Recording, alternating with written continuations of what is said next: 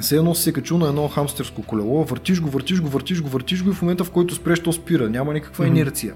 А, винаги, когато искаш да станеш част от една голяма система или ставаш част от нея, или тя те изхвърля. Всичко започна при мен с осъзнаването, защо аз искам да имам бизнес. Идва момента, в който получаваш обратна връзка от живота и те обикновено е под формата на шамар. И ако ти не чуеш шамара, става и умрук. След това става ритник и след това може да се стигне и до бърнаут. Но цялата идея е ние да почнем да се задаваме въпроса защо правя това, което правя и това ли е моя път и всъщност какъв е моят път и всъщност аз въобще защо съм тук и защо въобще съществува този живот.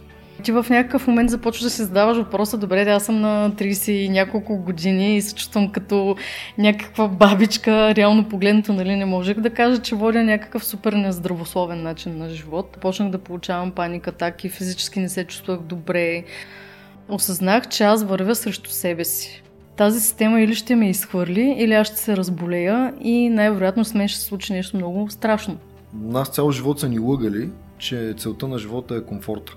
Няма нищо сигурно в живота. Не, напротив, има. Единственото сигурно нещо е, че няма нищо сигурно. Да, на 25 трябва да съм омъжена, на 26 вече трябва да съм родила поне едно дете. Да. И в крайна сметка, ако ти се вкопчиш в тази представа какъв трябва да е живота ти, живот става много тежък. Но да знаеш нещо и да не го правиш е също като да не го знаеш. Когато ние кажем на Вселената, окей, готов съм да се справям с несигурността, няма нужда нищо друго да правиш. Ние мислиме, че съзнанието е резултат на мозъчната дейност точно толкова, колкото а, музиката се композира от радиото. Не е целта да постигам целта, а да разбера какъв човек трябва да стана, за да почна да постигам тия цели. Тоест, живота се случва чрез мен. Живота не е някакво пътешествие, в което има крайна дестинация. Много готина игра. Единствената игра, която има смисъл човек да играе. И това е играта,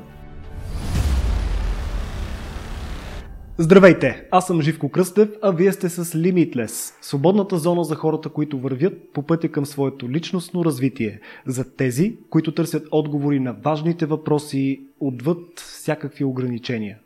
Има хора на света, за които абсолютно никакви ограничения не съществуват. Те развиват съзнанието си до ниво, в което да трансформират цялата реалност в себе си и около себе си. Точно за такава личност искам да ви спомена. Той е само на 14, когато се присъединява към британската армия и става най-младия квалифициран инструктор с 4 звезди в кадетските сили.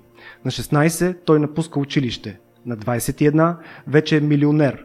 На 25 най-младият треньор по личностно развитие на Тони Робинс. Той е лектор, ментор и специалист по човешко поведение, като се нарежда на 20-то място сред най-влиятелните говорители в света. Той е завършен спортист, участва в няколко големи маратона, квалифициран водолаз, опитен парашутист и стрелец.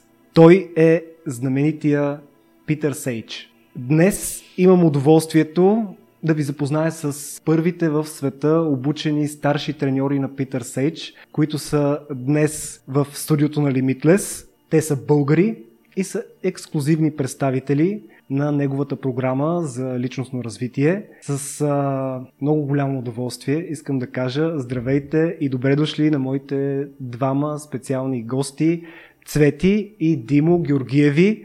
Добре дошли! Добре заварил. добре заварил, за нас Благодарим удоволствието за е огромно.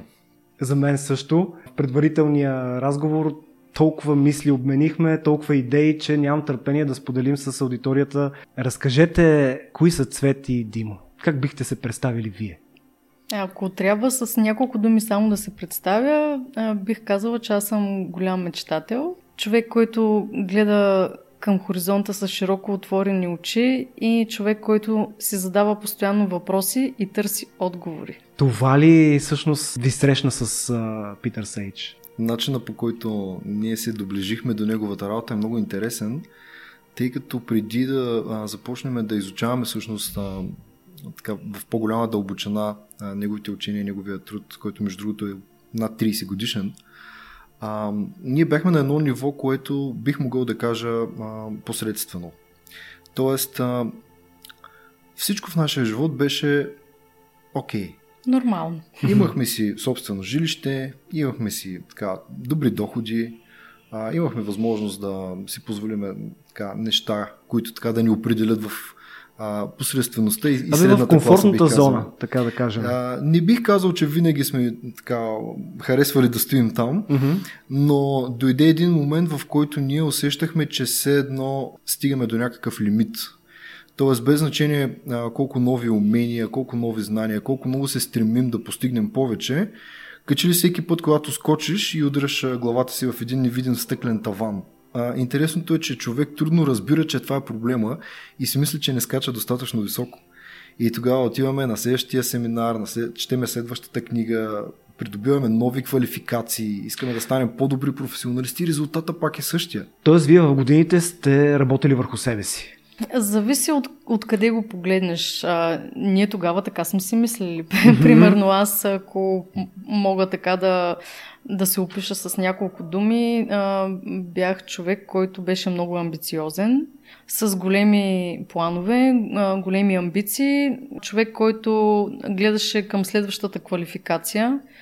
А, имам една бакалавърска степен, две магистърски степени а, по маркетинг, по економика и търсех постоянно нови начини аз да придобия нови умения, за да мога това нещо да го използвам като превозно средство да стигна до там, до където си мислех, че трябва да стигна. И в моята глава перфектният живот беше аз работя в корпорация, издигам се в иерархията, взимам все по-голяма заплата, ставам някой ден изпълнителен директор и съм уважаван специалист в своята област. И постоянно търсех най-различни начини и нови поприща, в които да се изявявам. Като това винаги е било характерно за мен. Аз съм човек с така широки интереси. Занимавала съм се с изкуство през по-голямата част от живота си. Първо с рисуване, после с а, пеене през по-голямата част от а, моя житейски път. Дори сега продължавам като хоби да, да го правя. И винаги гледах към нещо ново, нещо странично, нещо, което да ме направи по-добра, нещо, което да ме допълни, да ми даде нови хоризонти, нови възможности за, Да. за развитие. Но ако питаш дали сме ходили по семинари за личностно развитие, категори... категорично не.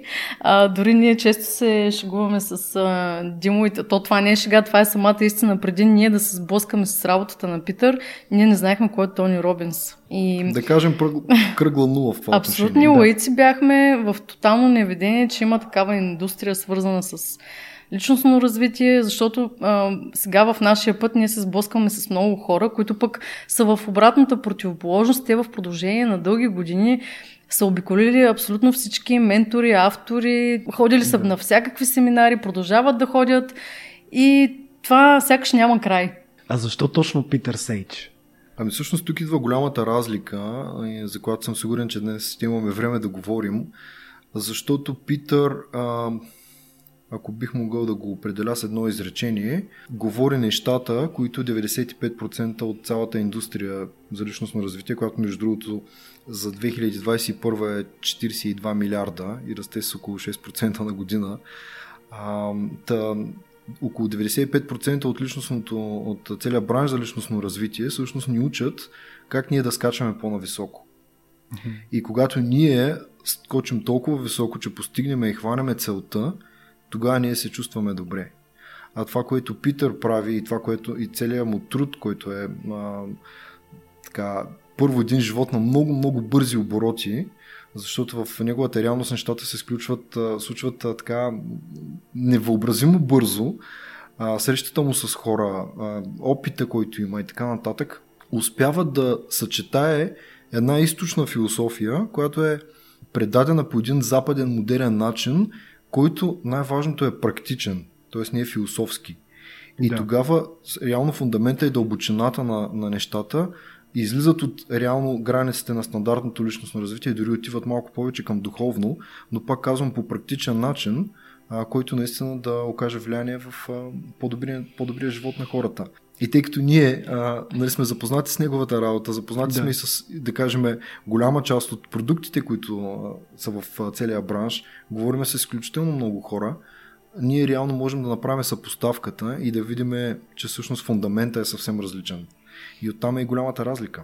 А всъщност... Ние, извинявам се, че те прекъсвам. Ние просто сякаш някак тръгнахме от, от, отзад напред или отпред назад, не знам как да го, да го кажа, но започнахме с Питър, после преминахме към а, доктор Джоджи Спенца, след това а, се запознахме с работата на Тони Робинс, интересуваме се от, от други говорители, Боб Проктър, а, Джим Рон, нали смисъл... Големи имена. А, големи имена, за които ние въобще наистина нищо не знаехме допреди да се сблъскаме с работата на Питър и някак си така благодарение на него, реално успяхме да, да достигнем до, до този тип информация. А имахте ли такъв а, момент, аха, аха момента. Wow, а, Ей, аха сега моментите... разбирам защо съм правил всичко по грешен начин. А, Имаш ли такъв Живко, момент? най-интересното е, че аха моментите не спират. И както ние а, така с Цвети много така, харесваме този начин на, на, на представяне, mm-hmm. нали, да, ние сме първите старши треньори на Питър Сейдж, но ние сме вечните ученици.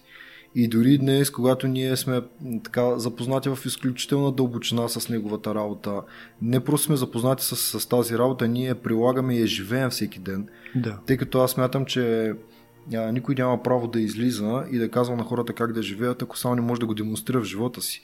И това е един от проблемите в момента е на, на личностната индустрия, че всеки става коуч, но едва ли искаш да отидеш в а, фитнеса и да си наемеш треньор, който само е чел в книга как се дигат тежести.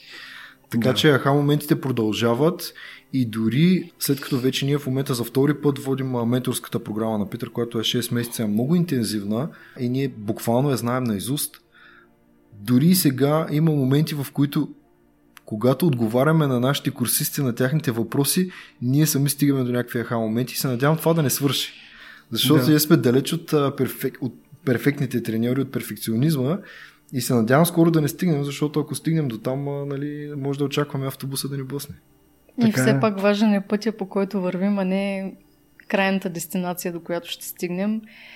И ако мога аз за себе си да кажа какво беше за мен наистина фундаментално променящо, това е може би както го описа една моя приятелка. Седях в една тъмна стая, знаех, че има нещо, но не знаех къде е и какво е и изведнъж някой свет на лампата.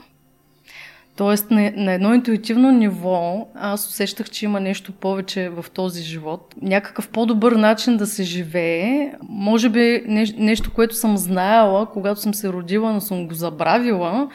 И изведнъж просто все едно някой ми махна едно перде, което беше застанало пред очите ми и просто ми пречеше да, да виждам трезво какво се случва около мен. Да, това се случва с да. повечето курсисти, когато чуят а, тези рамки, модели за разбиране реално на човешко поведение и за разбиране въобще на това преживяване живота, какво е то, защо сме тук, а, от какво, а, към какво да се стремим, как да намерим удовлетворението, дали чрез успеха или, чрез, или по друг начин. Когато хората чуят тези неща, на тях им звучат познати. Все едно ти си ги знаел, те винаги са били вътре в теб, но ето сега се появява някой, който може да ги формулира по такъв а, доста достъпен начин и най-важното практичен. И тогава всъщност става промяната, тогава става дълготрайната трансформация. Тя не е въпрос на мотивация. Мотивацията върши страхотна работа за едни определени нива на съзнание, но за други нива на съзнание мотивацията има много краткотраен ефект и много хора нямат нужда да бъдат мотивирани и много хора смятат, че няма нужда от такъв тип развитие, защото те са си мотивирани, да. което всъщност... А... Мотивацията, както казвате, като душа.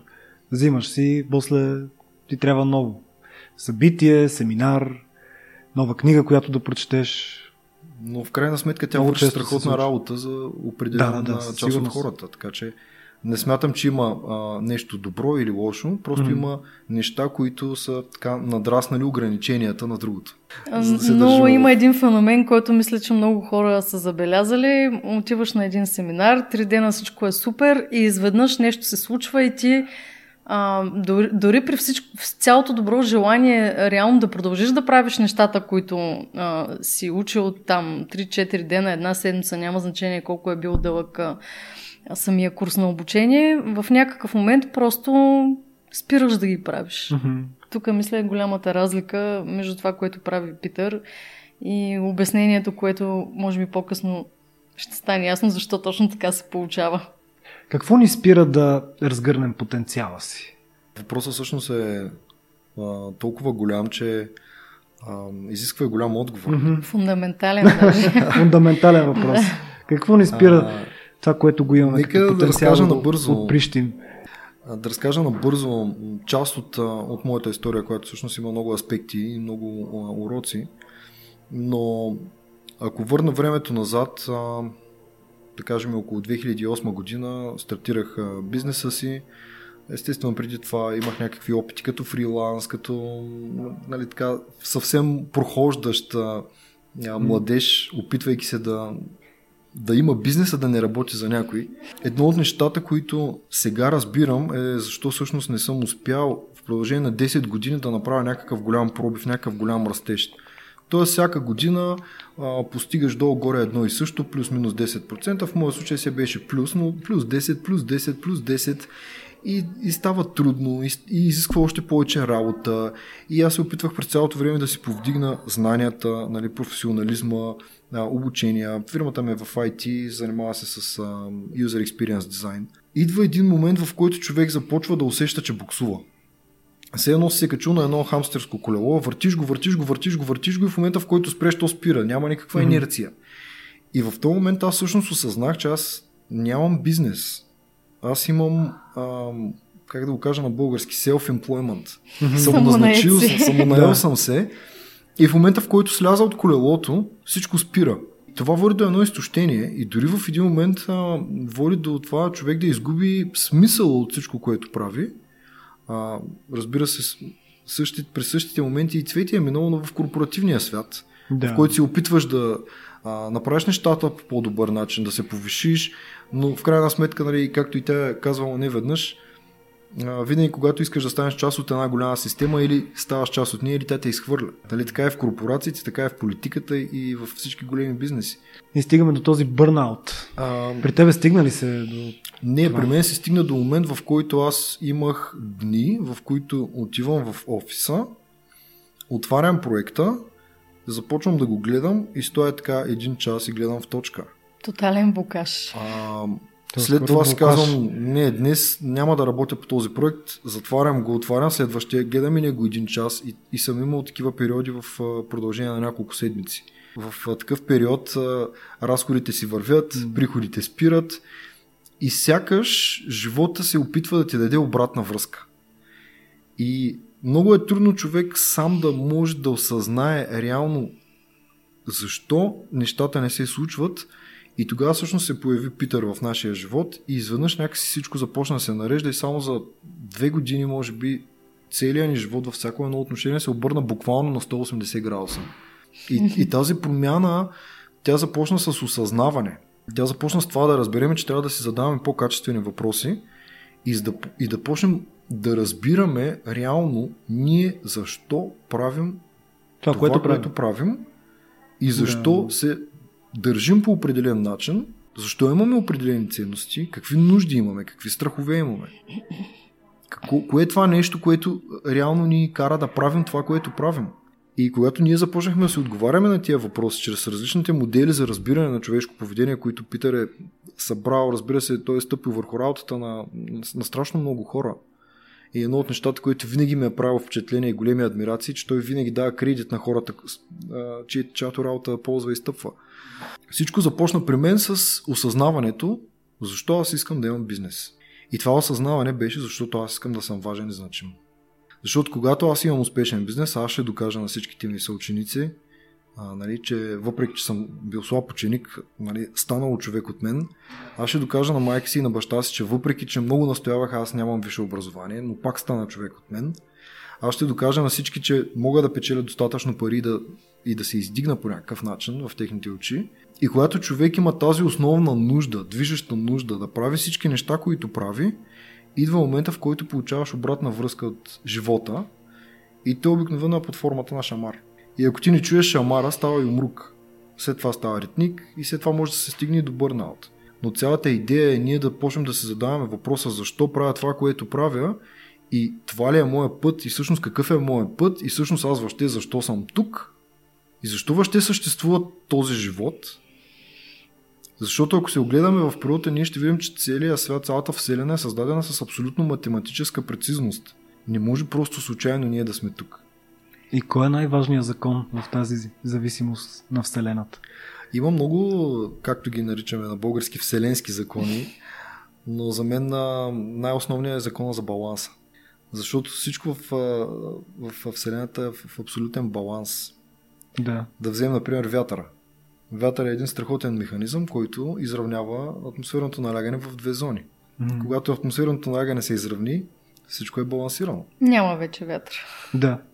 Аз, понеже и двамата споменахте една думичка, която смятам, че все да. по-често е на дневен ред и става въпрос за този бърнаут, който mm. напоследък е много модерен. Аз за теб знам, че ти си преминала през подобно нещо. Ами, за щастие, моя не беше тежък, но тъй като смятам, че това е все по-социално значимо заболяване и въпреки, че в България все още не се признава за такова, много хора страдат от това и може би много хора не могат да си обяснят защо се получава. А, но аз бях супер изумена, когато наскоро бяхме в Цюрих, а, за едно събитие помагахме на една наша колега треньор. Дойде едно момче на събитието, което буквално беше завлечено от а, негов приятел, който също е минал през програмата на Питър. И а, това момче а, беше с много тежък бърнаут и приятелят му ми сподели, че той в момента е в болнични официално, заради това, че а, прекарал всъщност а, бърнаут. За мен това беше, може би, едно много голямо осъзнаване, вървейки аз по своя път и стигайки до, до ситуация, в която почнах да получавам паника. Атаки, физически не се чувствах добре. А, всичко започна с едно първоначално изтощение, чувствах се като изцедена, а, нямах енергия за нищо, а, до степен в която имаше физически проявления, като болки в корема, ам, болки в главата и ти в някакъв момент започваш да си задаваш въпроса, добре, да аз съм на 30 и няколко години и се чувствам като някаква бабичка, реално погледнато, нали, не можех да кажа, че водя някакъв супер нездравословен начин на живот. И въпреки това тялото ти дава сигнали. Абсолютно получавах точно тази обратна връзка, за която и Димо говореше, но не можех да разбера защо се получава, докато в един момент аз осъзнах, вече благодарение на работата на, на Питър, че това се получава, защото аз съм подложена на един страхотен стрес, който сама си създавам. Тоест, той не е породен от това, че аз много работя. Да. Многото работа не води до бърнаут. Осъзнах, че аз вървя срещу себе си.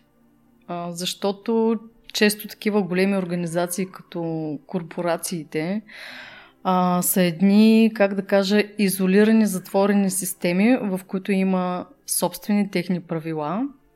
И ако ти не се съобразяваш с тези правила, резултатът е точно такъв.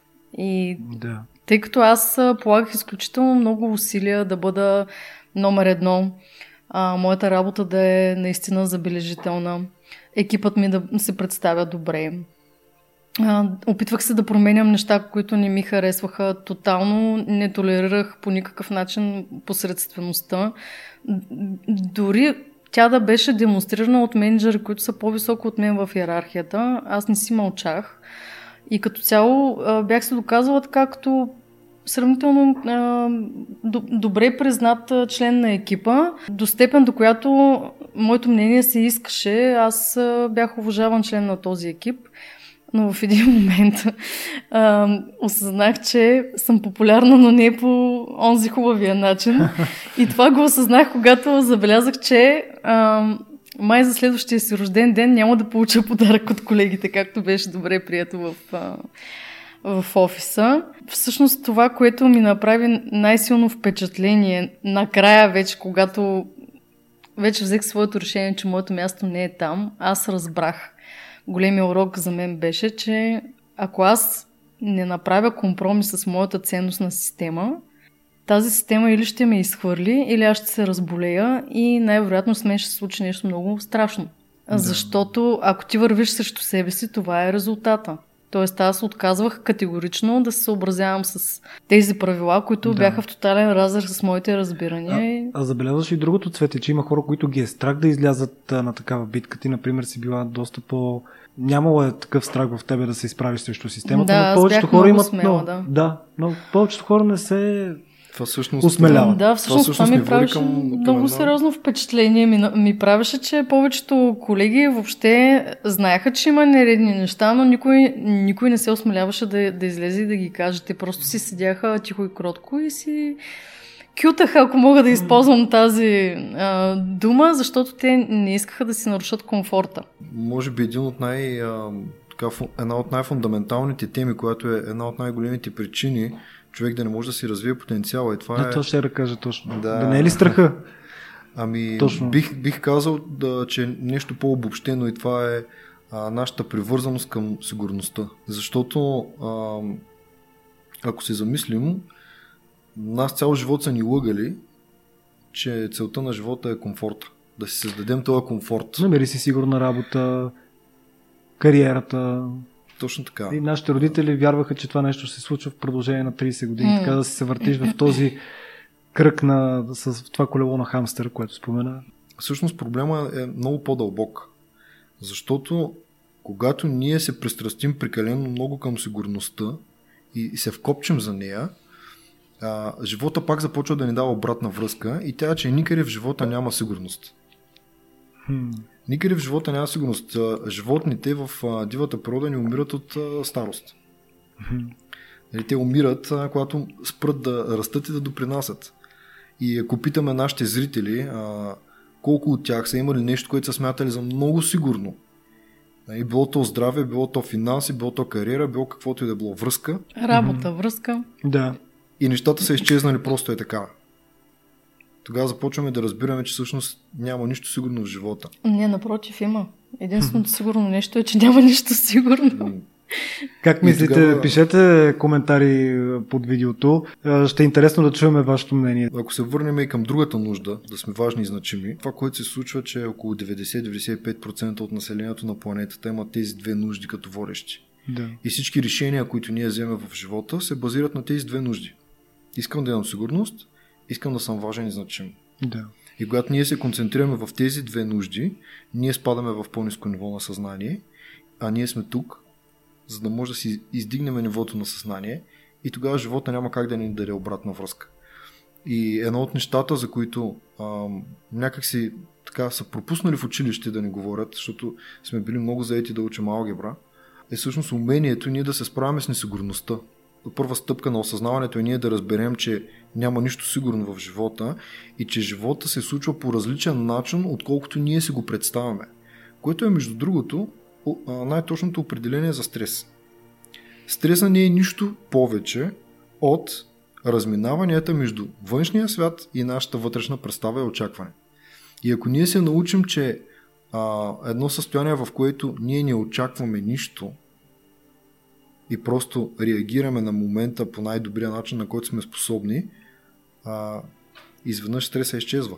И ако ние си представяме, например, че живота е една шахматна дъска, раждаме се в единия край на дъската и целта на нашия живот е да преминем в другия край, да си представим една огромна дъска.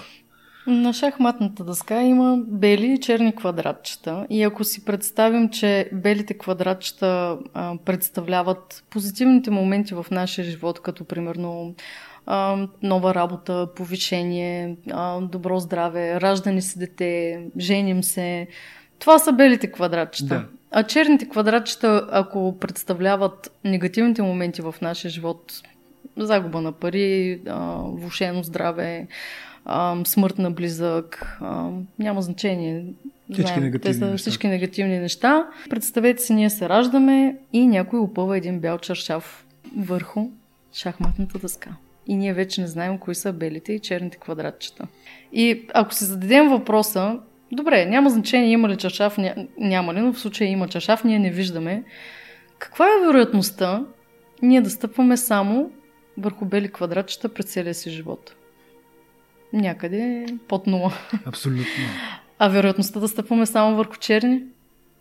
Тоест, това е невъзможно. Ако ние сме окей okay с това и приемаме черните квадратчета като нещо, което ни помага да се изградим като личности и да израстем, Това, което прави нас по-добри, са моментите, в които стъпим на черното квадратче. Тогава, когато нещата станат сериозни, тогава, когато застанеш само пред огледалото и няма никой около тебе. И какво като стъпиш на черното квадратче, какво е важно? Как ще реагираш? Ами всъщност... Много е лесно да си щастлив и да си спокоен, като пиеш маргарита на плажа, обаче ако ти се случи нещо наистина... А, А то се случва, живота не е а само... то се случва пиене на неизбежно, маргарита. а, Да. тогава... Да, но тук е парадокса, защото нас са ни учили, че цял живот трябва да стъпваме на бели квадратчета. И ние, в момента в който стъпим на черно, казваме, «Е, това на мен ли се случи? Откачаме, буквално. Нали? Защото преди това ти Това си не казваш, да това, случи на- това не може да се случи на мен. И, и то това обръща целият фундамент и цялото разбиране ние защо сме тук. Защото ние сме тук, за да растем и да, и да допринасяме и да ставаме по-добри. А ние ставаме по-добри, когато стъпим на черното квадратче. Ако ние още от самото начало знаем, че ще има такива моменти, знаем, че няма нищо сигурно и знаем, че в живота има и черни и бели квадратчета, да. и спрем да отричаме черните и да търсим само белите и да се вкопчем в тях, то тогава нашето качество на живот отива в, в небесата, както дори Тони Така е. го е казал. Така е, Дима, обаче хората си чертаят едни много хубави такива планове за бъдещето, тези очаквания. Да. Като ти казваш с лека ръка, нали, просто не очаквай. Хората А- толкова им харесва да влизат в филми. Защо се филмираме? Ако мога така да се изразя. Ами, той Димо преди малко го каза, защото реалността в живота не съвпада с картинките в главата ни. Ако, примерно, ти си мислиш, аз спомням в едно време, като бях малка, а, си представях, че аз а, чертах си някакви планове. Да, на 25 трябва да съм омъжена, на 26 вече трябва да съм родила поне едно дете. Да. А, до еди си каква възраст трябва да съм постигнала, еди си какво и изведнъж какво се случва? Ами, нищо, просто аз а, преминах през тотално различен път, а, сблъсках се с здравословни проблеми, омъжих се по-късно, отколкото смятах, че ще се омъжа. Първото си дете родих на почти 33 години. Нали? И в крайна сметка, ако ти се вкопчиш в тази представа какъв трябва да е живота ти, живот става много тежък. И ще бъдеш винаги разочарован. И ще бъдеш винаги разочарован. Това е неизбежно. А всъщност защо, защо, защо се разочароваме? Това по-интересният въпрос. Това, това е въпрос. Защото ако ние сме тук да учим Мгм. и ние сме в училище Земя и ние не случайно сме измили, измислили училище, защото всичко в Вселената е фрактално и се повтаря. И ако ние питаме един първокласник, харесва ли ти в първи клас, нашия син е в първи клас, харесва ли ти? Би ли променил нещо? Разбира се. Бих махнал всички учебници, бих направил една голяма площадка, в която по цял ден да играем футбол, да а, танцуваме, да се забавляваме и да си прекараме супер. Обаче каква е целта на училището? Целта е да растем. И реално Да. от ролята на училището не е нещо повече, освен да създаде всички необходими условия, да, за да могат учениците да растат. И ако ние сме в едно голямо училище и нашата роля е да растем, то е нормално това училище да ни кара да се чувстваме зле, когато не вървим по правилния път и да ни кара да се чувстваме добре тогава, когато вървим. Ако в училище не се представяш добре, получаваш слаба оценка. Така и в живота. Е в живота. Просто слабата оценка в живота е Да, по друга форма. Да. Добре, как да се дипломираме успешно от университета на живота? Ами, това е голяма част от Това е много голяма тема за всички, които в момента гледат. Това е голяма част реално от, от това, което ние правим и от въобще нашата мисия, от причината, поради която ние в момента развиваме а, Quantum Events. И това е, че ние преминавайки през всичките тези модели за разбиране, а, успявайки да ги приложим в нашия живот, успявайки да стигнем до дълбочина, до която ние разбираме защо правим това, което правим, знаем а, каква е посоката и причината да сме тук и виждайки резултата в нашия личен живот, ние си казахме в един момент, че хората в България имат нужда от, от тази информация.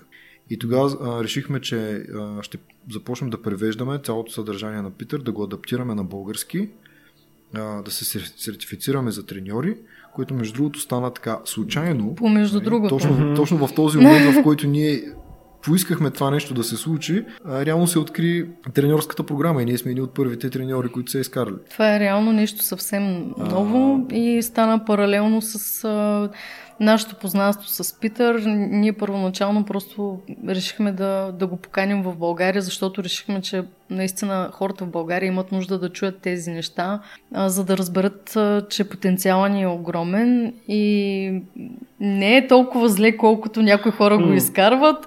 И поради тази всъщност, причина... никак не е зле. Ма Ние- въобще даже. Ние срещайки се с а, нашите колеги, нали, треньори по света, които са около 400 към момента, а, и те ни питат, добре, как е възможно някакви си Димо и Цвети от България, която ние дори не знаем къде се намира, да станат първите старши треньори. И ние с Цвети им казваме, ами много просто. Ние сме българи. Ние сме свикнали да се справяме с всичко. Ние сме свикнали да сме активни, ние сме свикнали да сме а, така, resourcefulness. Да. А, Ние дали- сме находчиви, а, ние дори да нямаме ресурсите, ще намерим начин да го направим. Свикнали сме да не ни е подредено. Това до голяма степен на нас ни помага и аз тук искам да се обърна към нашите зрители и да ги а, подканя да приемат това, че тук в България не е толкова подредено за едно голямо предимство. Защото ние правим огромната разлика как реагират на същите обстоятелства хора от, от всякакви държави. Имаме треньори от, от Штатите, от Белгия, от Англия, от където се сечите, нали?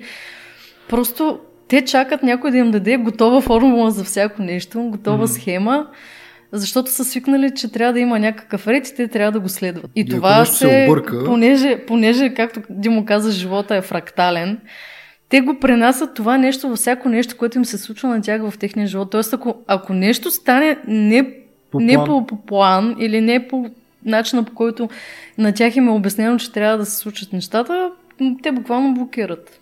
Да. Така че ние имаме огромно предимство. Всъщност средата, в която ние израсваме и оцеляваме, аз не би го нарекал дали оцеляване, а растеж, ни прави много гъвкави. И, и ние ставаме толкова гъвкави, толкова адаптивни, че реално погледнато днес едно от най-важните умения, които човек трябва да има е адаптивност.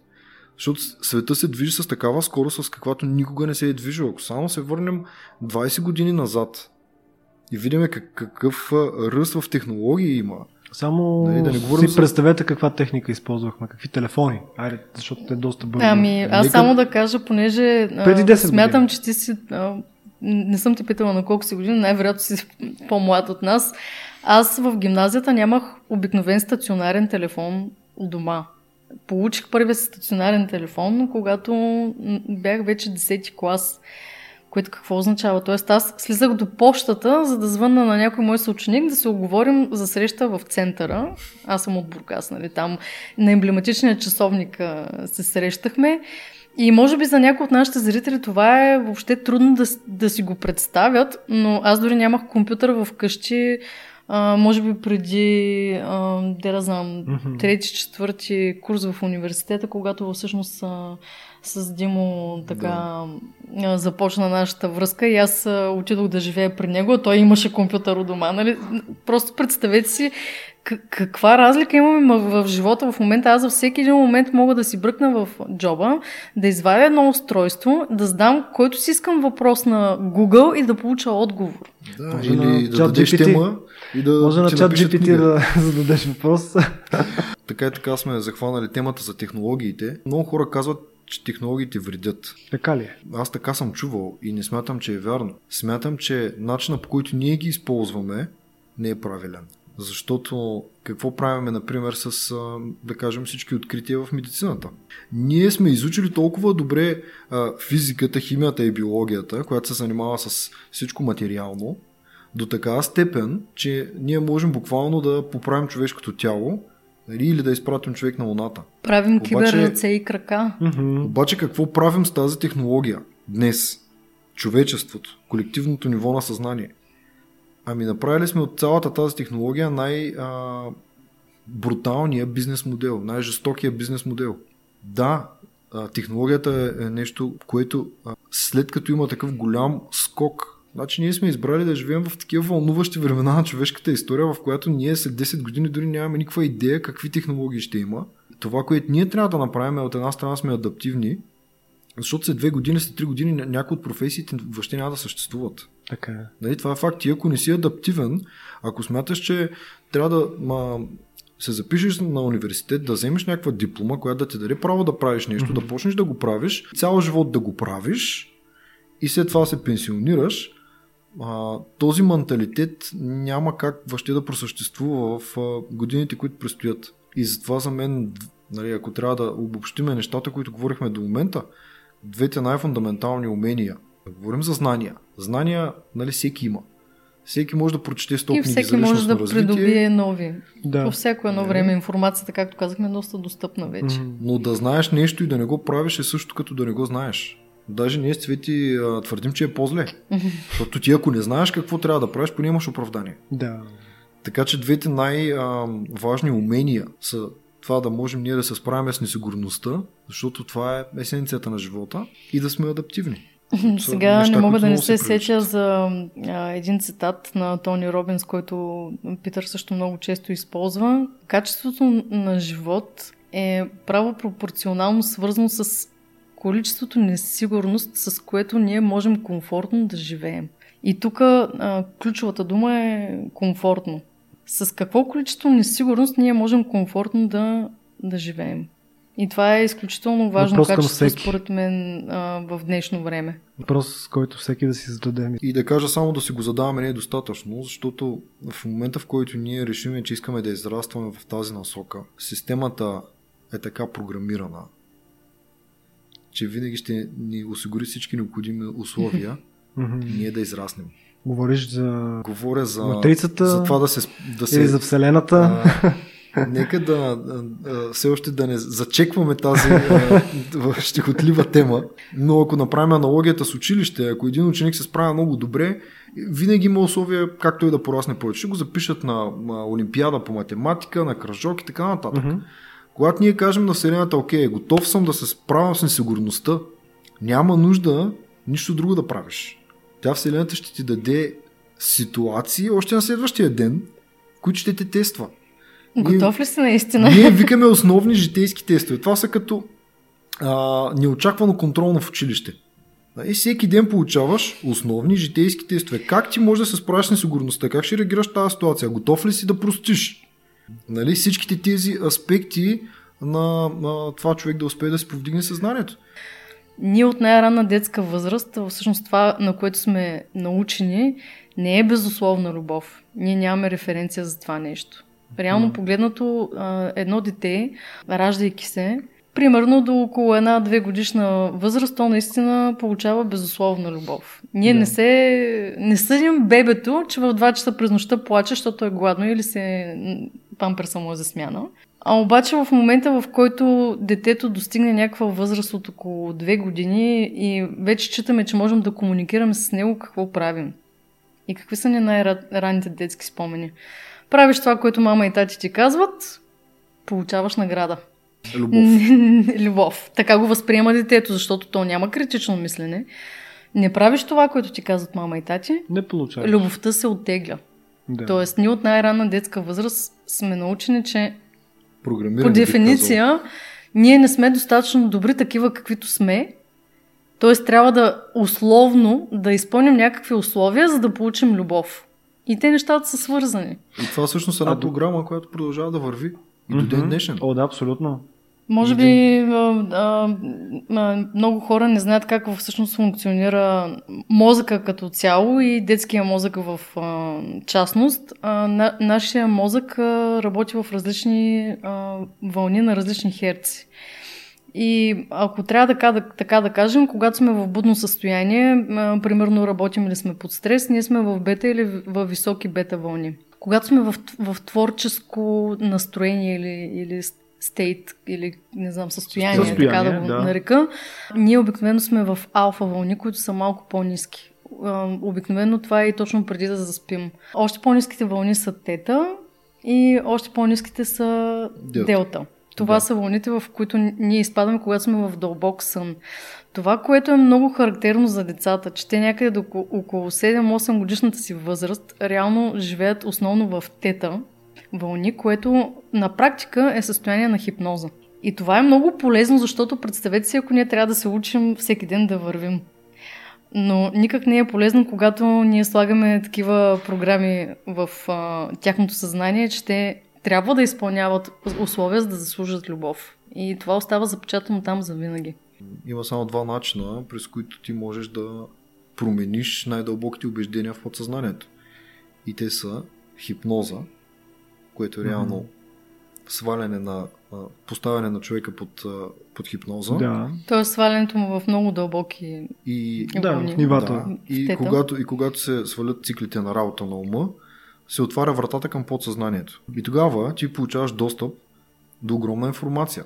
Ако в момента някой те сложи под хипноза, ти можеш да напишеш точно по същия начин буквичката А, както се е писал в първи клас и може да се сетиш точно какъв е бил парфюма на учителката. Е, но ние нямаме достъп до тази информация. Другият начин, по който човек може да промени някакви убеждения, е чрез повторение.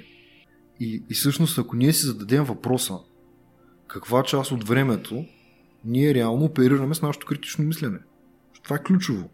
Това е ключово. Много хора говорят за това и то, то не е нещо ново. Но, нали, да го кажем отново за нашите зрители, ние сме в състояние на критично мислене само 5% от времето. Дори mm. по-малко, бих казал. И... През останалите 95 ние сумномбулстваме. Ходим будни.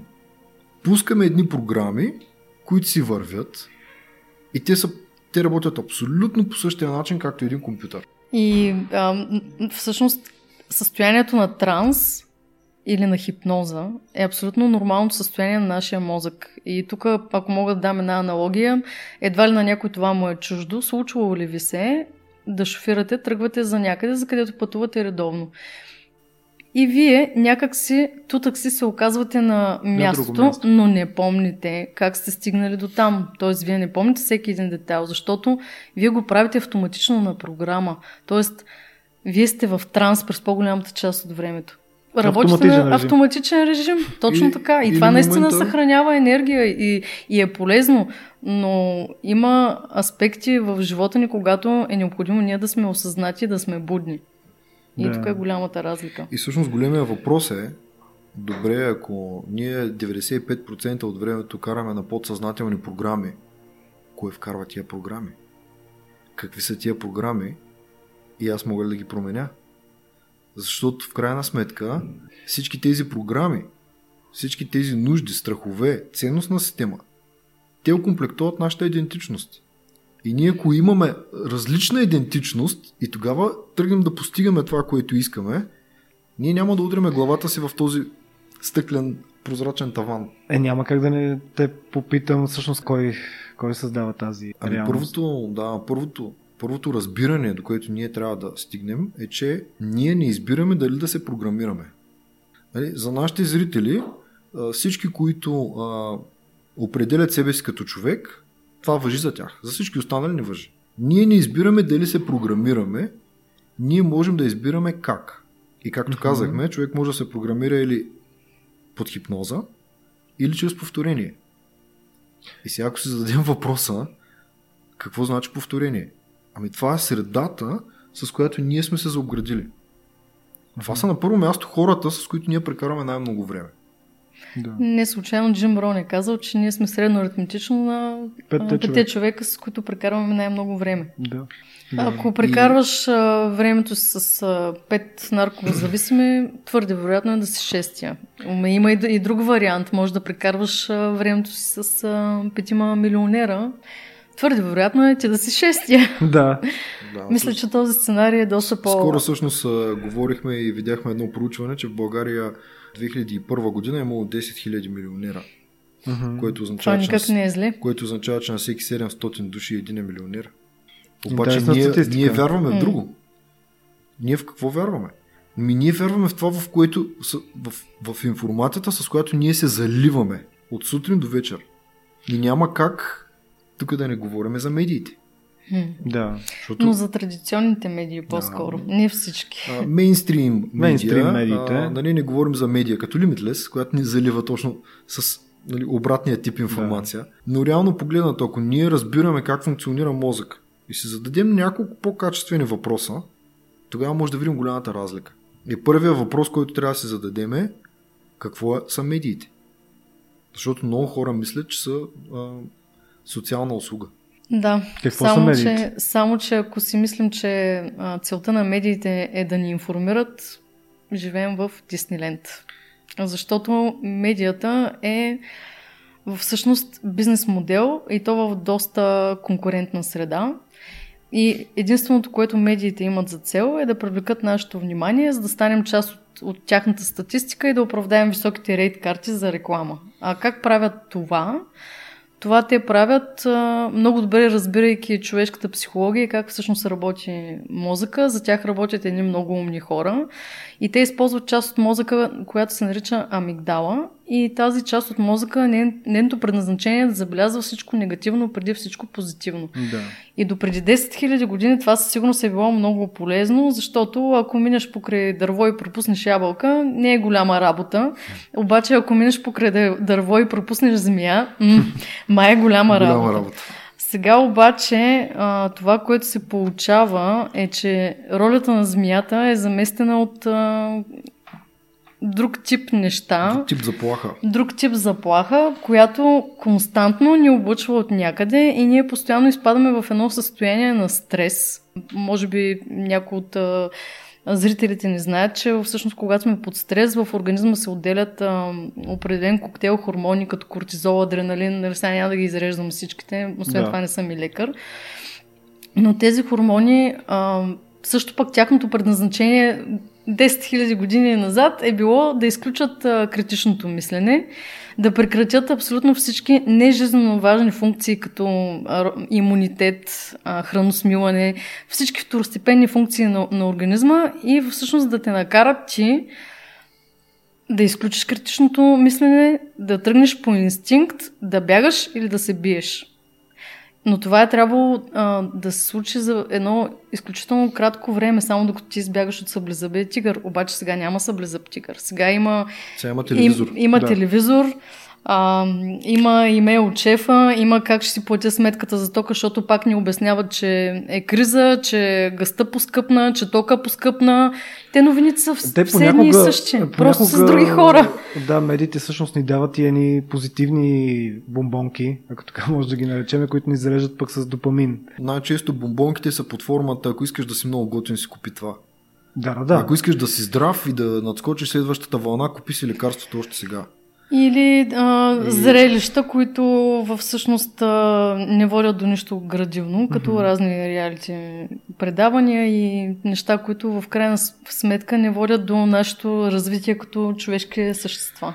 Ами всъщност нещата са дори още по-дълбоки според мен, защото ние като наложиме тази информация за това, нали, Цвети много добре обясни, че амигдалата винаги вижда негативното пред позитивното, но има още една част от мозъка, така наречената RAS система, Reticular Activating System, която реално е филтъра. Защото ние чрез нашите сетива приемаме огромно количество данни, толкова огромно, че нашия ум няма този капацитет хардуерен да го обработи. Нали, ако ние почваме да обработим цялата информация, която навлиза през сетивата, ние буквално ще блокираме. И с това има тази наречена RAS система, която реално е филтър. И това, което прави тя е следното идва едно парче информация и тя казва, това в момента важно ли е за мен или не? Релевантно ли или не? Ако е релевантно, ако ти си на едно парти и през 20 метра някой спомене твоето име, как го чу?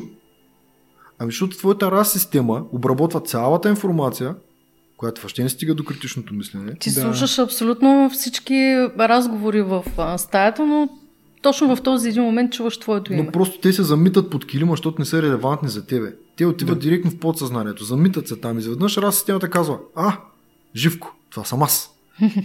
важно ли е за мен? Естествено, че е важно. Това е името ми. Много за мен. И всъщност какво се случва? Нека да насложим ролята на амигдалата, ролята на раз системата, вълните, в които човешкият ум работи и да, и да видим цялата картинка. Нали? И стресовите хормони. Защото тя тогава всъщност се вижда цялата картинка.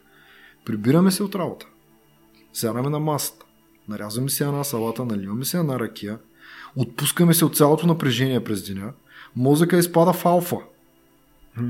Отваря се вратата към подсъзнанието. Особено като ракията ли отваря алфата, колкото и да звучи? Ами до някъде това също помага да свалим мозъчните вълни. Тук е много интересно, между другото, извинявай, че те прекъсвам да. с това на алкохола. Какво е влиянието му върху... Ами алкохола замъглява критичното мислене. Просто той, той че сваля бариерите, ако. Не бих казал, че, че алкохола да е най-доброто, е най-доброто сравнение. Не е най-доброто сравнение, да. Но... Но, но интересното е, че когато ние спаднем в алфа и се отвори вратичката, нали, тя не се е отворила на цяло. Нали, може директно да бъркаш вътре, нали, нямаш супер админ паролата, Да. но леко се е отворила. И какво става? Пускаме ние това устройство, нали, което е а, Как го наричаше? устройство за намаляване на доходите. Пускаме го това устройство и започват. Начина по който са написани новинарските заглавия. Това е са наука. случайно. Това е наука. Тяхната цел е да фане веднага вниманието на амигдалата. Тоест, примерно пример. жертва центъра на София. а, има още Пример. по-фрапантни примери. Нещото не се е случило. Да. И заглавието е Започва ли новата криза по-голяма от всяка друга? Или, примерно, Тя изобщо не се е нова случила. криза. И Ще има ли? ще има ли? И какво става с нашия ум? Чуваме за криза. Това важно ли е за нас? Естествено, че е важно. Амигдалата, Амигдалата казва, активира ли се? всяка друга информация в момента, която влиза, Не е важно. казвам на раз системата това нещо да го изкара най-отпред на опашката и то веднага да влезе и всичко друго в момента да спре. М. Да. И ти спираш да слушаш жена си, спираш да слушаш децата си, спираш да слушаш всичко и кажеш тихо да чуя новините. Криза. И ако човек живее с иллюзията, че реално новините му показват това, което реално се случва в света, и, и това се случва, защото ние мислим, че това е някаква заплаха за нас, това нещо съответно активира всички стресови хормони, които изключват рационалното мислене и ти в следващия момент ставаш като едно отворено подсъзнание, в което могат да ти кажат каквото искаш и ти започваш да, да променяш своите вярвания, своите убеждения, своите възможности да се, да се реализираш, защото, Защото новините ти са ако го свързани с повярваш това нещо, реално, И ти то се препрограмираш. реалност.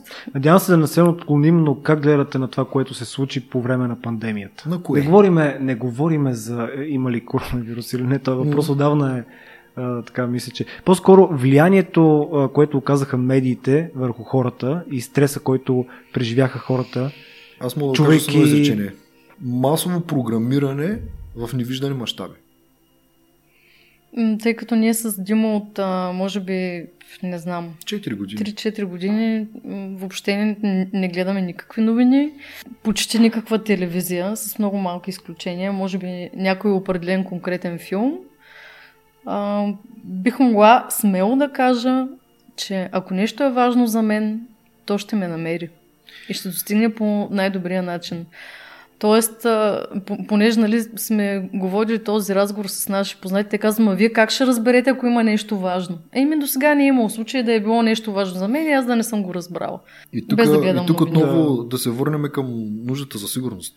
Защото една от най-големите нужди, които новините а, дават на хората, е това, че ти мислиш, че си информиран.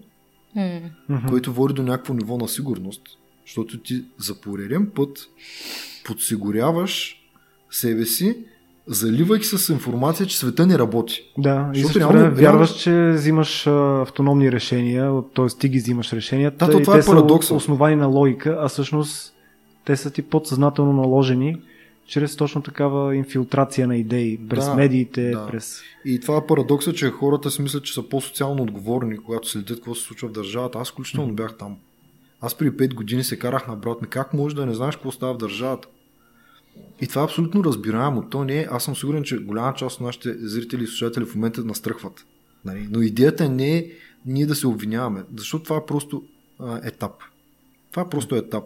Но когато човек а, осъзнае, че медиите ни насочват нашето внимание и ни казват, ето е тази част от реалността, даже тук малко ще я изкривим, ще я украсим, ще прочетем данните по различен начин, така че да, да се случат по-заплашително Да. и, и ни казват, ето това се случва по света или с други думи, света не работи. Аз, ако мога да дам тук една метафора, която е доста а, добра, а, да си представим, че сме в джунглата през нощта Мгм. и държим едно фенерче. Да. Чуваш всякакви звуци от всякъде, всичко се случва. В зависимост от това на къде насочиш фенерчето, ти виждаш различни неща. Можеш да видиш змия как яде плъх, М. можеш да видиш и колибри как а, се събужда, примерно. Тоест, всичко е въпрос на, на това, на къде насочваме нашето внимание. И ако свържеме 2 и 2, Мгм. което не е много трудно, и видиме, че реално ние се програмираме от сутрин до вечер. От някои хора от сутринта, докато си пият кафето, също го правят. Е, да, Ставаш Сутрешния блок. Боже, това го правех години наред. Блок, вечерен блок и между тях скролваш също. А, ти се програмираш, че живота не работи. Ти се програмираш, че е трудно, ти се програмираш, че нашата държава за нищо не става, ти се програмираш, че това, че онова, че трето, че пето. И ако сложим в комбинация с това да се обградим с хора, които вярват в същото, а те най-вероятно вярват в същото, след като толкова време прекарваме с тях. Вие споделяте една много интересна концепция за това, че има различни нива на съзнанието. Може ли накратко да обясниме в какво се състои тя? Какви То са нивата на съзнание? Не, не знам дали може да се обясни накратко, но може би първо трябва да започнем от а, да си зададем въпроса, що е това съзнание и Какво може е ли, съзнанието? Да, и може ли то да бъде измерено. И ние с Димо сме си направили труда да проверим в Уикипедия какво пише. И там пише, въпреки хилядолетия, спорове и обсъждания от страна на науката, сега цитирам по памет, нали, не, не казвам, че е дословно, религия не, не са на едно мнение какво е всъщност съзнанието. Тоест, науката и то, и то няма остава и съзнанието е едновременно нали, най-познатия аспект. Тоест няма също- определение за съзнание. В продължение на хилядолетия учени и философи не могат да стигнат до единодушно решение за това какво е съзнание, което едновременно е нали, най-познатия аспект на психологията и най-озадачаващия. А каква е разликата между мозък и съзнание? Ами, Къде? Има ли още някаква частица там? Това е много интересно. зависи кой питаш. Зависи кой питаш. Ако питаш а, медицината, най-вероятно ще ти каже, че нашето съзнание е резултат на електромагнитни импулси, Мгм. сигнали, които произвеждат мисли и всъщност това е, наш, Това е нашето нашето съзнание е резултат на тази физиология. Ако Вие питаш как един, мислите? един философ, Ами всъщност а, ние мислиме, че съзнанието е резултат на мозъчната дейност точно толкова, колкото а, музиката се композира от радиото. Точно толкова, колкото телевизора измисля телевизионната програма. Телевизора и радиото само приемат сигнала. Мгм. А, така че тази тема е, както казва Питър, тази 13, циф, 13 буквена дума consciousness м, парализира учените десетилетия. Може би единственият научен труд, който работи в а, тази насока, е труда на Дейвид Холкинс, който чрез кинезиологични тестове създава единствената реално карта на съзнанието, таблица на съзнанието, която си е абсолютно за Нобелова награда. За да могат хората по-лесно да разберат, защото в нея има толкова дълбока информация, че буквално можем да се отговорим на всеки един въпрос. Следвайки Има този книга. модел. Има и книга, Има да, и книга. книгата- Книгата е издадена на български язик. Казва се Мощ срещу сила. Мгм. Препоръчвам на всеки, който се интересува от подобни неща, да я прочете. Фундаментална Просто е фундаментална. А, голяма част от а, труда на Питър а, е базиран на, на труда на доктор Дейвид Холкинс Да. който вече не е между живите, за съжаление. А, Но всъщност а, Дейвид Холкинс а, прави тази карта на съзнанието, за която Димо спомена. А, В нея има 17 нива. А, Питър ги упростява до, до 4 основни. За, И- за да могат по-лесно да бъдат разбрани и да бъдат по-практически насочени. Така че нали, може да разкажем за някои от тях. И те ни дават а, една такава рамка за разбиране, която според мен а, е толкова мощна, че човек може е, 6 години да учи психология, да не може да се отговори на тези въпроси, поглеждайки просто една таблица. М. И това е гениалното в нея. Но тези четири нива на съзнание а, започват от а, най-низкото ниво на, на съществуване на съзнание при човека, което нали, може така съвсем условно да го а, наречем на мен. Всичко се случва на мен. Режим жертва. М, Да. Живота се случва на мен. Да. И тук характерното за хората, които пребивават предоминантно в а, това ниво на съзнание е, че те винаги са жертва на обстоятелствата, на тях живота им се случва, те са реактивни. А, щях да имам а, по-добра работа, ако можех да си позволя образование. А, нямаше да съм в това положение, ако родителите ми не бяха такива. Ти не разбираш, аз а, не съм имал твоето детство, а, нямах твоите да. възможности. Просто това са, смятам, че всички познаваме такива хора. Хора, които винаги намират оправдание за всяко едно нещо. И това е квинтесенцията на, на това ниво оправданията. И, всъщност, обвиненията към, към другите. Да. да. И играта, която играят хората в този режим, който никак не е приятен за пребиваване, защото е свързан с вземането на уроци, в които има голяма тегоба. Mm-hmm. Има голяма драма. И живота, който играят тези хора е ще се чувствам добре, ако.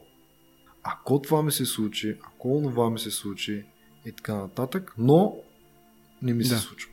Просто нещата му се случват на този такъв тип човек, нещата просто му се случват. Той няма контрол. Да, нещата му се случват на него. И когато се случват на него, той е безпомощен и единственото нещо, което може да направи човек в това ниво на съзнание е да обвинява всички останали и всичко и да се за неговия собствен провал. Или с две думи, човек се скрива зад историите, като един параван, заравя си главата в пясъка и стъпва като на всичките тези истории, които сам се е създал, като оправдание. И се освобождава всъщност от отговорност. И за щастие обаче можем да излезем от това ниво и да преминем към следващото, но за целта трябва да се откажем от обвиненията и всъщност да поемем лична отговорност за това, което ни се случва. И когато го направим, ние реално преминаваме в така, следващия сет от нива, които са обединени в групата живот заради мен. И в, този, в, това ниво на съзнание човек осъзнава, че ако не съм аз да действам и да случвам нещата, няма да се случат. Няма кой да ги направи. Всичко зависи от мен. Аз поемам Държа кормилото на... Аз държа здраво кормилото, аз контролирам всичко и всеки. Аз трябва да предвидя какво ще се случи и аз трябва да а, хвана тази цел. Ставам в 5 часа, отивам на работа, свършвам си работата, взимам си заплатата, отивам на следващия курс и на следващия курс. Ставам да. все по-квалифициран. И започвам да въртя колелото по-бързо. И да. всъщност тук е голяма част от целия бранш за личностно развитие. Действай, Или... направи го, давай, ти си, вярвай в you can, себе you can си. do it, cowboy. You can do it. И това, е, това е супер. Това второ ниво, в което ти случваш нещата, ти си ачивър. Той, той има нюанси в него. Човек, който постига. Да. Човек, който постига, има нюанси. Ти можеш да постигаш малко, може да постигаш средно, може да си супер постигач. нали? Overachiever. Машина. Нали? Както е бил и Питър в ранните си 20 години, той е просто бил наистина машина за изграждане на бизнеси.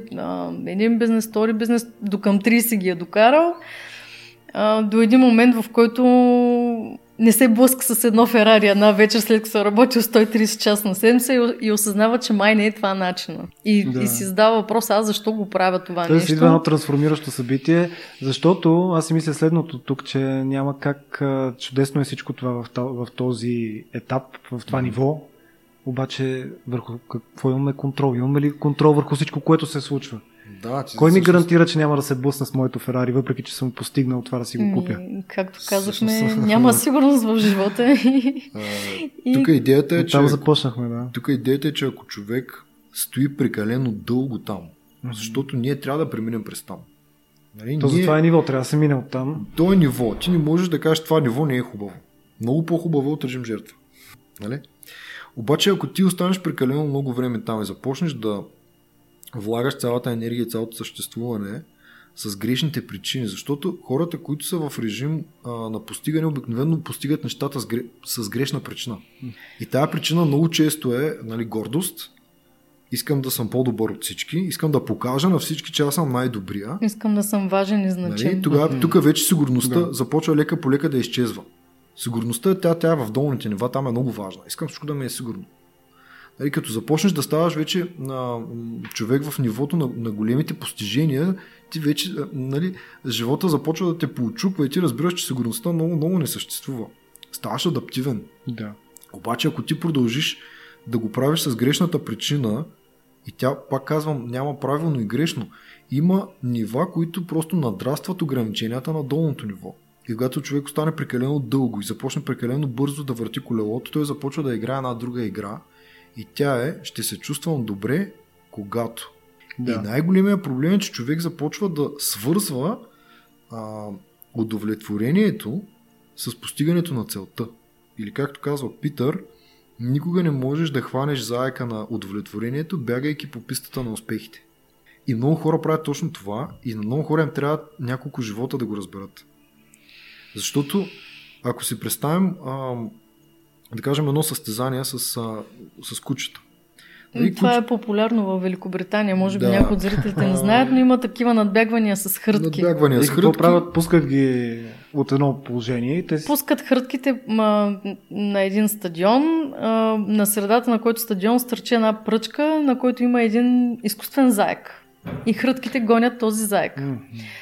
Като те бягат след него и когато някой от хрътките се доближи, всъщност до заека, един човек за дистанционното просто кара заека да бяга по-бързо. Тоест, могат ли хрътките да хванат заека?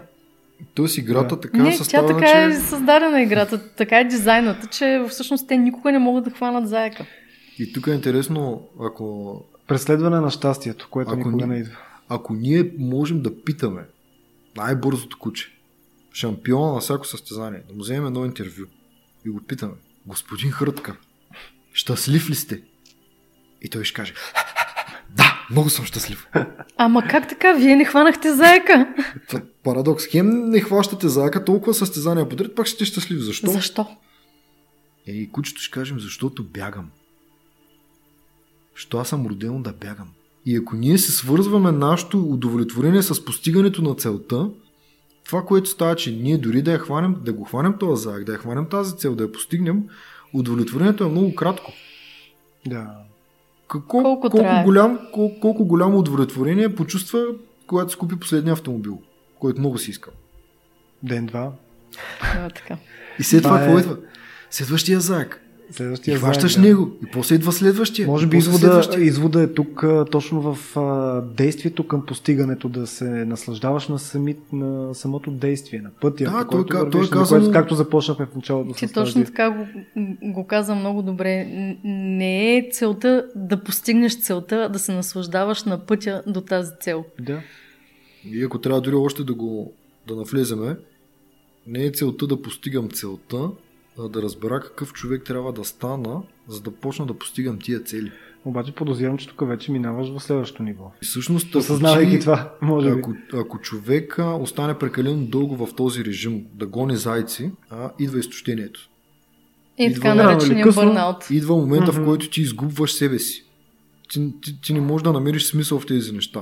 Защо правя това, което правя? Пак защото... Нещо, което започнахме, да. Да, защото... Да, скоро, ако... между другото, е, извинявам се, че те прекъсвам, но а, имахме разговор с един наш приятел и той каза, абе, аз имах един приятел, той беше много готин, обаче започна един бизнес, стана много голям бизнес и този човек сякаш стана друг човек, изгуби вкус към живота, стана един нам, намръщен, намусен, а, или другия парадокс, а, работят много, а, за да спечелят първия си милион. После работят много за да спечелят втория, в случай, че загубят първия и в един момент, докато се обърнеш, живота ти е минал, ти си се разбито здраве, защото работиш по 130 часа седмично, а, развел си се и купуваш скъпи подаръци на децата си, за да те харесват, защото ти просто не си прекарвал време с тях, работейки, за да постигнеш този върховен бизнес. Това е резултата, крайния. Загубваш себе си целият този, тези, всичките тези години, които си гонил милиона, който е целта, всъщност се оказват една мъка. Да, защото болка много хора това, всъщност използват а, а, значимостта като mm-hmm. превозно средство да получат а, любов и свързаност и добра връзка с а, близките си. Всъщност по дефиниция, ние, бидейки а, важни и значими, ние сме отделени. Това, което се случи с мене всъщност. Mm-hmm. Бидейки аз най-добрата, важна и значима, безкомпромисна и така нататък, в един момент аз не бях много популярна по добрия начин в офиса, защото платих тази цена. За да бъда това. Казах? Класната. Всъщност, една колежка веднъж бяхме излязли на нещо като тимбилдинг в един караоке бар. Дойде и ми каза, ама ти си била много готина извън работа. И аз а, я погледнах така странно и аз, ами да, защо да не съм? И тя тогава ми разказа, че всъщност, ако колега получи реквест, който аз е под мое ръководство, mm-hmm. той се кръсти обикновено. така че... Да се върнем на, на нивата обаче и да. Реално погледнато нали, има още две нива дори. Wow. Но да кажем, че за, за четвърто ниво няма да говорим, тъй като всички сме много далеч от там. Може само да го споменем. Но третото ниво е така нареченото ниво, в което ти живее и ти, ти си чрез мен. Mm-hmm. Тоест, живота се случва чрез мен. Да. Аз съм в синхрон с живота, аз съм в потока, аз съм. Значи имаме на мен. Заради мен. Заради мен, а тук имаме вече. Чрез мен. Чрез мен. И когато си чрез мен, играеш една много готина игра. Единствената игра, която има смисъл човек да играе. И това е играта. Чувствам се добре сега. Докато вървя по пътя. И от, от това състояние има ли значение дали ще постигна целта или не? Но е много по-вероятно да я постигнеш, защото ти не влагаш енергията в грешното място. Ти mm-hmm. влагаш енергията да се насладиш на самия път и, нали, както казва и Алан Уатс в една от най-силните му речи, живота не е някакво пътешествие, в което има крайна дестинация.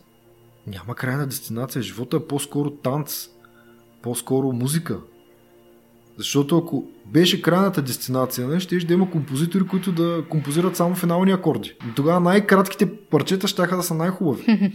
Но не, ти пускаш музика и се наслаждаваш на музиката. Ти танцуваш, се наслаждаваш на танца, не чакаш финала на танца.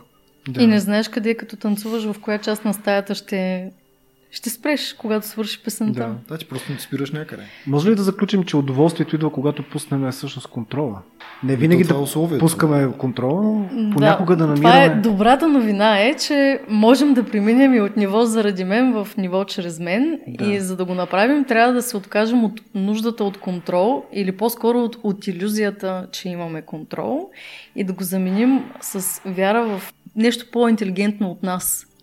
Защото а, дори ако, ако се замислям за начина по който всеки един от нас е заченат, а, имаме една яйцеклетка и 400 милиона сперматозоиди. Не само един стига до там, примерно са 50-60, ако погледнеш под микроскоп, да. но само един е избран. И няма логично обяснение защо мембраната на всъщност яйцеклетката се отваря точно за този конкретен.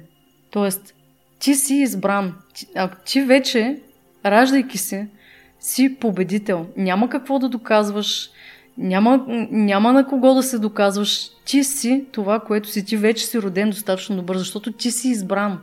Или, примерно, не си навиваш алармата, предполагам, през нощта да проверяш дали сърцето ти бие. Никой всъщност не Никой. знае. Аз, когато бях бремена с нашия син, това беше изключително а, вдъхновяващо за мен, защото аз тогава четях много по темата, може би като всяка бъдеща майка, че всъщност никой не може да обясни кое кара сърцето на плода да започне да бие. Защото в момента, в който сърцето започне да бие, все още няма мозък. Тоест това се случва по някакви неведоми вселенски закони, които никой и най-добре учен все още не може да обясни едно от нещата, които човек трябва да разбере е каква е реално разликата между живота в режим чрез мен и заради мен, защото много хора го бъркат. Много хора си мислят, че да се довериш на нещо, на някаква по-голяма сила, е все едно ти да а, не поемеш отговорност. И всъщност а, много често хората бъркат режим жертва uh-huh. с режима, в който ти си в потока. И тук е много важно да направим тази, а, това уточнение, че когато човек живее в потока, той не спира да действа. Тоест не, не спира... седим в една стая просто да медитираме и да чакаме нещо да не се нали? случи. Ом. Да. Закона за привличането а, си има доста аспекти, които малко хора познават. Живота в режим чрез мен просто надраства ограниченията на долния. Или... Да си представим, че сме в а, една река и както знаем, реките лакатушат. А, и много хора си мислят, че най-бързия път от точка А до точка Б е права линия, но всъщност, ако се замислям в природата, няма прави линии. Mm-hmm. Да, да си представим, че ние сме скачили в лодката на нашия живот и лъкатушим по тази река. основната разлика между режим заради мен и режим чрез мен е, че хората в режим заради мен изпадат в паника, когато реката завие наляво вместо надясно, изкарват лодката на брега Мгм. и започват бързо да копаят канал, за да минат по-напряко. Само за да разберат, когато скопаят канала, че другите вече са стигнали до там, спускайки се по потока. А всъщност в режим а, чрез мен, ние се доверяваме на този поток, като само навигираме лодката, естествено гледаме да не се блъснем в а, брега, внимаваме за водовъртежи и водопади, но се доверяваме, защото знаем, че реката първо ще се завие надясно, после пак ще се завие наляво и в крайна сметка ние пак ще стигнем до нашата крайна дестинация. Което е реално есенцията на това ние да се откажем от нуждата за контрол. Което означава, че ние трябва да контролираме това, което можем, но по-голямата част от нещата ние не можем. И когато ние започнем да се съпротивляваме на това, което не можем, ние започваме да правим триене и създаваме дисбаланс. Както вече споменахме, основният закон в Вселената е закона за баланса. И, и този закон се опитва да възстанови този дисбаланс, който ние сме създали чрез, чрез това триене.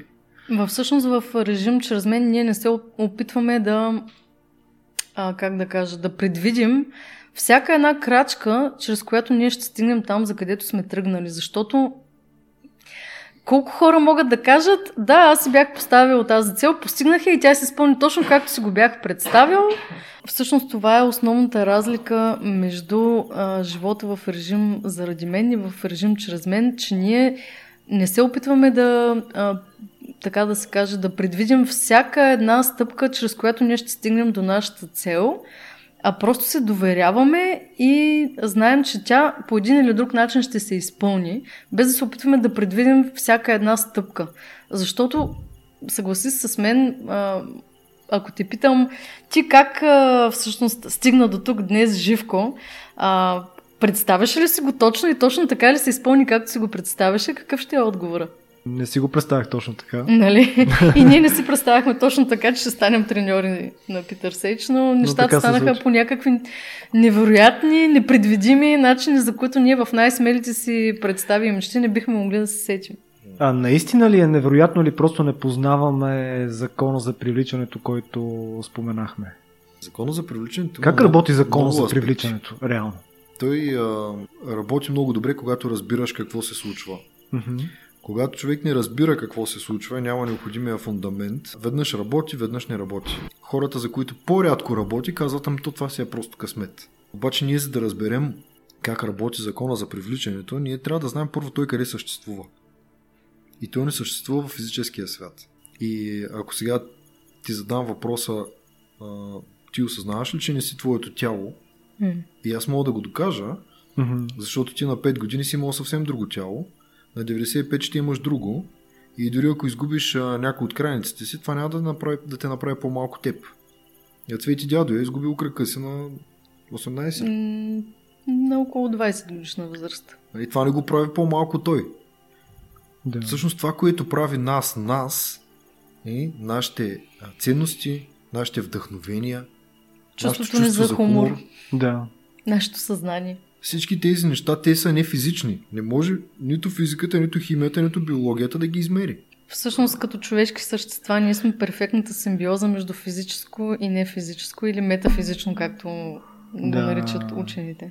И може ли всъщност по този начин едно нещо, което е метафизично, всъщност да се превърне в физика? Тоест мислите, айде така да го кажем, да станат неща.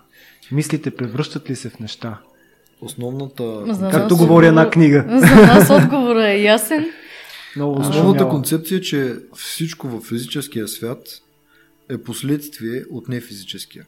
Тоест всичко, което е в физичния свят е създадено от нефизичния. Дори ако и, се и замислиш... то се повтаря. Да, извинявам се, че те прекъсвам. А, всяко, всеки един предмет тук, в тази стая, в сакото ти, тази чаша, масата, всъщност първоначално е възникнало като мисъл в, в нечи ум. Нали така? Точно така. Само, че отнема време тази мисъл да се превърне в този предмет. И това в а, физиката, сега ще ме прощава, учителката по физика, не бях много добре по физика, но то си има термин, който Квантова беше... към Нютонова реалност. Тоест, отнема някакво време от квантовото поле това нещо да се материализира, защото а, доколкото съм запозната, дори частотата на трептение на нещата в, метафизичния свят е в пъти по-бърза, отколкото тук в материалния свят. А, всъщност, ние може да си отговорим на, на, на, на големия въпрос. Има ли всъщност метафизическа реалност физическа? Няма ли? Какви доказателства има? Как, до каква степен те определят нашия светоглед? Ние можем ли да възприемем някакво съществуване на по-висше ниво от нашото си ниво? Да. Защото това е фундаментално.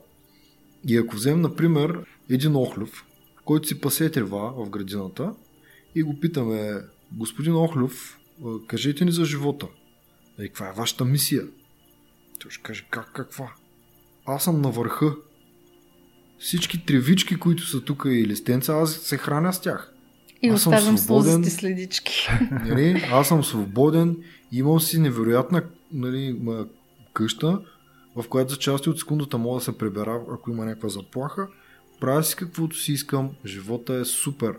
Обаче ако питаме една мравка, какво мислиш за Охлюва? Охлюв. Това създание е а, лишено от всякакъв смисъл. Нали, Върви по цял ден и яде трева. И оставя, оставя следи. следички, следички да. Виж нас мравките. Ние сме трудолюбиви. Работим.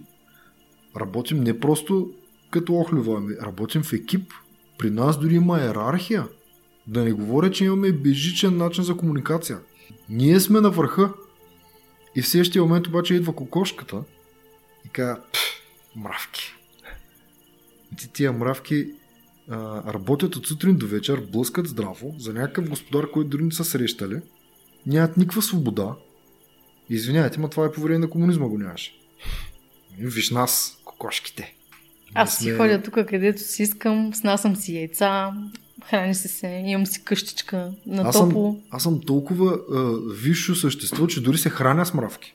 Тогава нас, какво ни дава право да си мислиме, че ние сме на върха? Това е самочувствието на човека, че управлява... и, и това, че ние сме на върха и сме Homo sapiens в физическата реалност Да. е заблудата.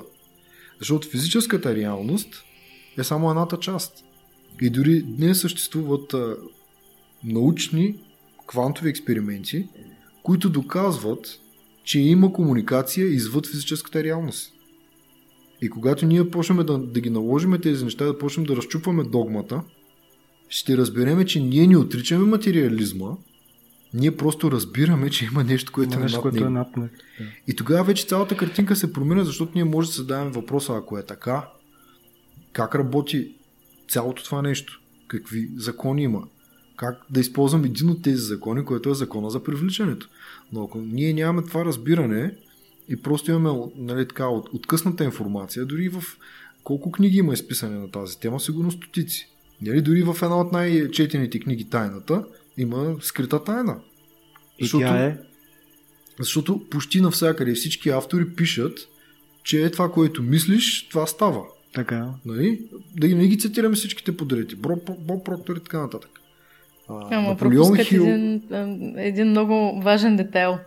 Не е Важният важно само детайл е, че- мислиш. ума създава информацията, а сърцето е антената, която я изпраща.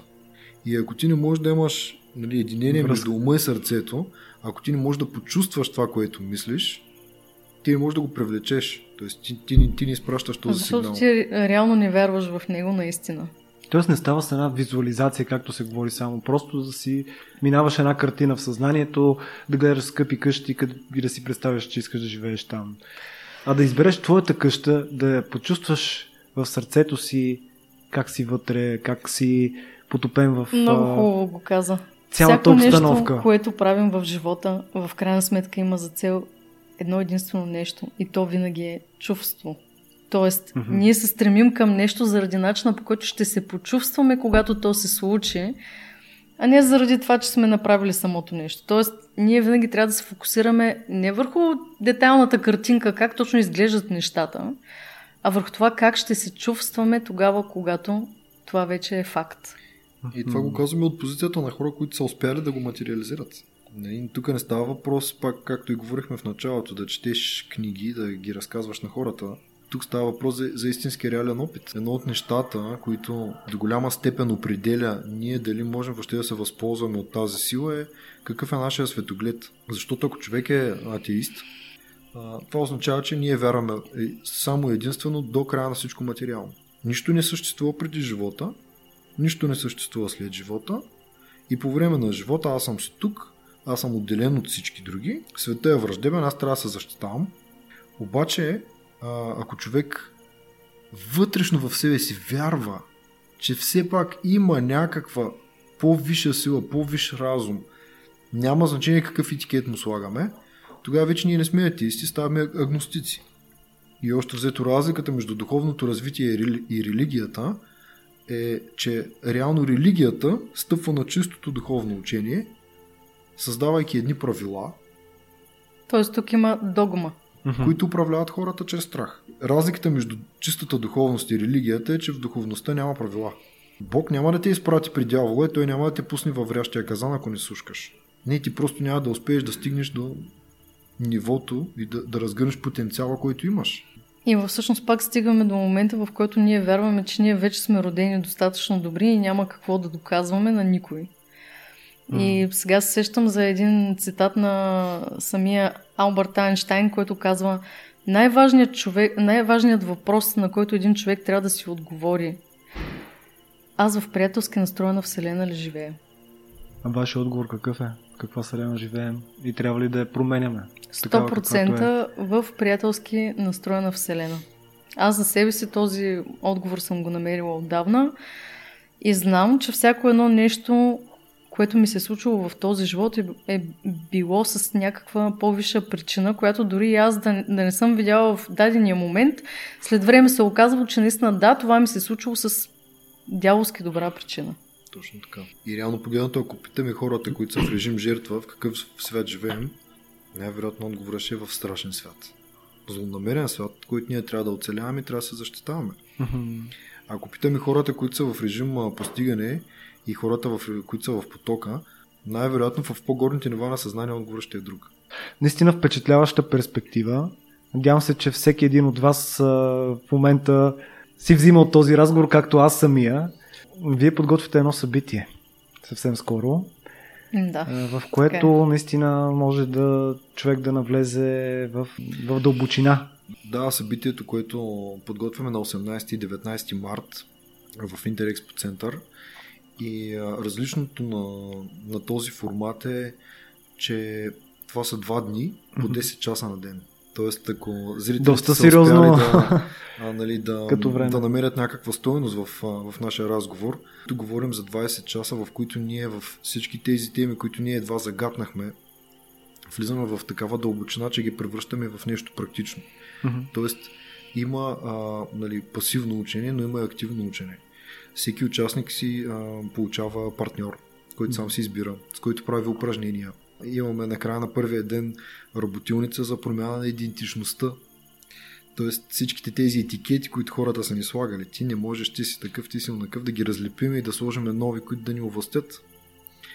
Имаме да. работилница, в която минаваме 7 конкретни практични стъпки за живот в чрез мен. Тоест mm-hmm. какво точно трябва да правим, кои са точно нещата, които трябва да се научим да култивираме в себе си, кои са, кои са тези истински важни умения, които ние трябва да започнем да изграждаме, ако искаме да живеем по-качествен живот. Учиме хората в продължение на 20 часа как да играят играта Чувствам се добре сега. И за тази цел е подготвя няколко много силни медитации. Това е едно уникално изживяване. Нещо, което на нас ни помогна да променим изцяло посоката и нещо, което ние сме адаптирали и сме превели изцяло на български, целият формат и целият този, защото това е процес – то не е просто сбирка от интересни лекции и теми. Това е процес, през който хората преминават. Той е измислен и създаден от Питър. Ние сме го адаптирали, превели на български. Структуриран е много стратегически и в него наистина има изключително силни упражнения. Няма да издаваме всичко Да. сега, но Но буквално хората влизат и излизат като други хора. Нали, колкото и пресилено да звучи. Дори скептично настроени такива сме виждали, които наистина след това са... Нали, това е процес, който ние сме наблюдавали както като студенти а, на събития на Питър, така и на наши събития тук в България. Вече сме направили, мисля, че около 4, ако не ме Да, лъжи паметта. 200 човека вече са преминали по, И през тези формации. Винаги обратната връзка, която получаваме от хората е почти една и съща. Трансформация. Трансформация. Така че може би нали, тук е момента да поканим нашите зрители. Заповядайте на 18 и 19 март за едно наистина трансформиращо, невероятно преживяване, което а, така ще ви укрили, ще ви вдъхнови, не само ще ви мотивира, но и за тези от вас, които са с отворен ум, това ще е просто началото на един изцяло нов път. Е, Имаме специален подарък за твоята аудитория, защото смятаме, че тя наистина би се възползвала по най-добрия начин от това, което ние правим. И то е един специален промокод, който сме направили. Limitless 10 с малки букви, който дава 10% отстъпка от стоеността на билета. Уебсайта е events.petersage.bg Аз ще пусна отдолу в описанието линк, така че в самото описание под видеото може да видите както промокода, така и линка. Благодаря, благодаря, Живко, за тази възможност. Заповядайте, ще ви очакваме наистина с нетърпение. Винаги тия срещи много ни зареждат нас. Аз след всяко събитие съм просто на седмото небе от контакта с, с хората. Още повече, че много от тях остават с нас дългосрочно. Ние имаме при нас хора, които наистина не са пропуснали нито едно събитие, продължават да идват. Има и нови лица. Просто опитваме се наистина да създадем една общност в България, която да разсъждава по малко по-различен начин, а, да случва живота не само за себе си, за своите близки, да живее по един наистина вдъхновяващ и прекрасен начин и да получаваме всичко с пълни шепи от живота, без Да. ограничения. И най-вече да се научим да бъдем пример и покана, Да. а не предупреждение. Много добро. Наистина пожелавам ви много успех в това, което правите. Казах ви в предварителния разговор, като си говорихме, че много ми харесва това, че с много голям ентусиазъм захващате и правите нещата да се случват. Аз съм изключително благодарен за това, че съществува въобще такава медия като твоята, която буквално залива хората с доказателства, че света всъщност работи. Да. И е много хубаво място за живеене. Да. Така че благодарим ти за, за тази възможност. За нас е наистина така, удоволствие. И едно от нещата, които успяхме да си случим в режим чрез мен през последната седмица. Да, защото а, ние гледахме интересни подкасти, които така на нас ни а, привлякоха внимание. И веднага видяхме Limitless и си казахме, е страхотно място, на което бихме могли наистина да, да дадем нещо от себе си на хората. И не минаха и няколко дни и по някакви неведоми пътища до нас достигна твоя контакт. И ето ни. Много се радвам, че осъществихме този подкаст а, още повече на твой рожден ден. Да, Димо, пропуснахме да кажем. Мисля, че е съвсем Деня, в който записваме, Да, определено е случайно. Да. е твой рожден Може би ден. най- най-големия подарък а, за 40-тия ми рожден ден е да имам възможността Той е люби, юбилей, да, всъщност. да имам възможността да, да споделяме нали, всички тези знания и, и тази опитност и да виждаме все повече хора да живеят по този начин, защото м- не вярвам повече от 1% от населението да, да оперират в това ниво на съзнание. Това И- всъщност е нашия двигател. Да. И, и това е нашето естествено състояние, състоянието към което ние така или иначе вървим. Така че съвсем скоро България може да стане много по-добро място. И ние Да. вярваме в С това. това, което правите, се случва. Надявам се, че разговорът е бил полезен за всеки един от вас. Благодаря ви за подкрепата, за коментарите. Ако искате да подкрепите канала, може да го направите в Patreon. Линк за това има отдолу в описанието, както и линк за събитието на Цвети и Димо. Очаквайте следващия епизод на Limitless. А сега ви казвам довиждане и до нови срещи!